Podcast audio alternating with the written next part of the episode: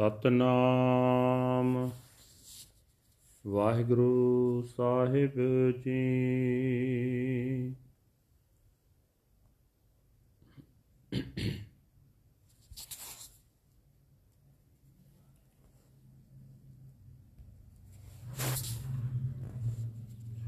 ਟੋਡੀ ਮਹੱਲਾ ਪੰਜਵਾ।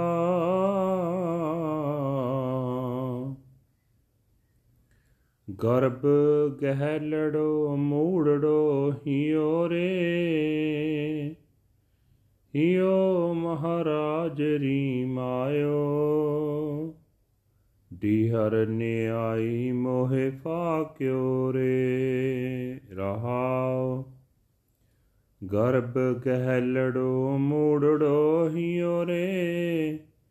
ਹਿਓ ਮਹਾਰਾਜ ਰੀ ਮਾਇਓ। ਡੀਹਰ ਨਿਆਈ, ਮੋਹਿ ਫਾਕਿਓ ਰੇ ਰਹਾਓ ਕਣੋ ਕਣੋ ਕਣੋ ਸਦ ਲੋੜੈ, ਬਿਨ ਲੈਣੇ ਕੈਠੇ ਪਾਇਓ ਰੇ। ਮਹਾਰਾਜ ਰੋ ਗਾਥ ਵਾਹਉ ਸਿਉ ਲੁਬੜਿਓ ਨਿਹ ਭਾਗੜੋ ਪਾਹੇ ਸੰਜੋਇਓ ਰੇ। ਸੁਣ ਮਨ ਸੀਖ ਸਾਧੂ ਜਨ ਸਗਲੇ। ਸੁਣ ਮਨ ਸੀਖ ਸਾਧੂ ਜਨ ਸਗਲੋ। ਥਾਰੇ ਸਗਲੇ ਪ੍ਰਾਸ਼ਤ ਮਿਟਿਓ ਰੇ। ਜਾਂ ਕੋ ਲਹਿਣੋ ਮਹਾਰਾਜ ਰੀ ਗਾਠੜੀਓ।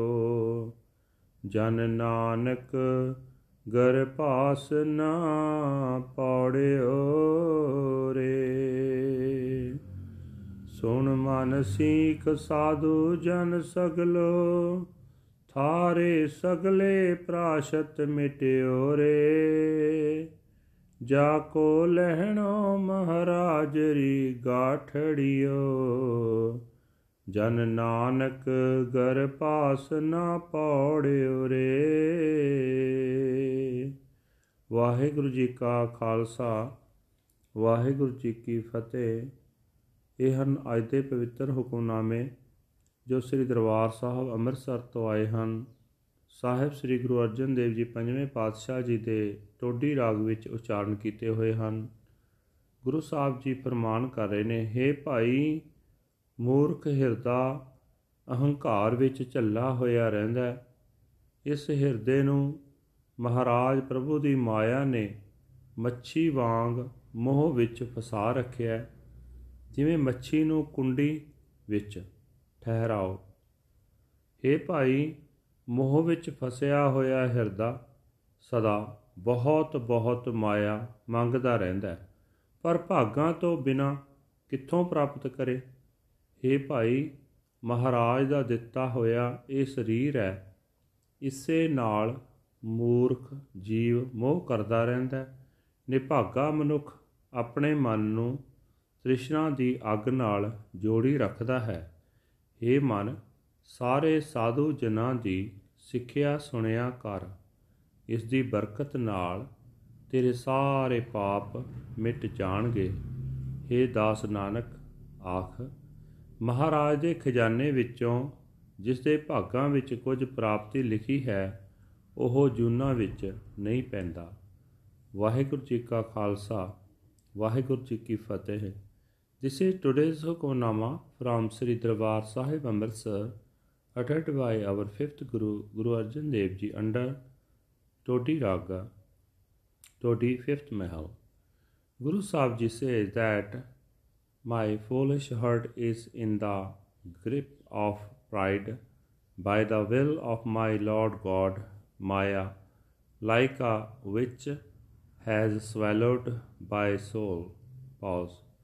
More and more he continually yearns for more, but unless he is destined to receive, how can he obtain it? He is entangled in wealth bestowed by the Lord God. the unfortunate one attaches himself to the fire of desires. Listen, O mind, to the teachings of the holy saints, and all your sins shall be totally washed away. One who is destined to receive from the Lord, O servant Nanak, shall not be cast into the womb of reincarnation again. Waheguru ji ਕਾ ਖਾਲਸਾ ਵਾਹਿਗੁਰੂ ਜੀ ਕੀ ਫਤਿਹ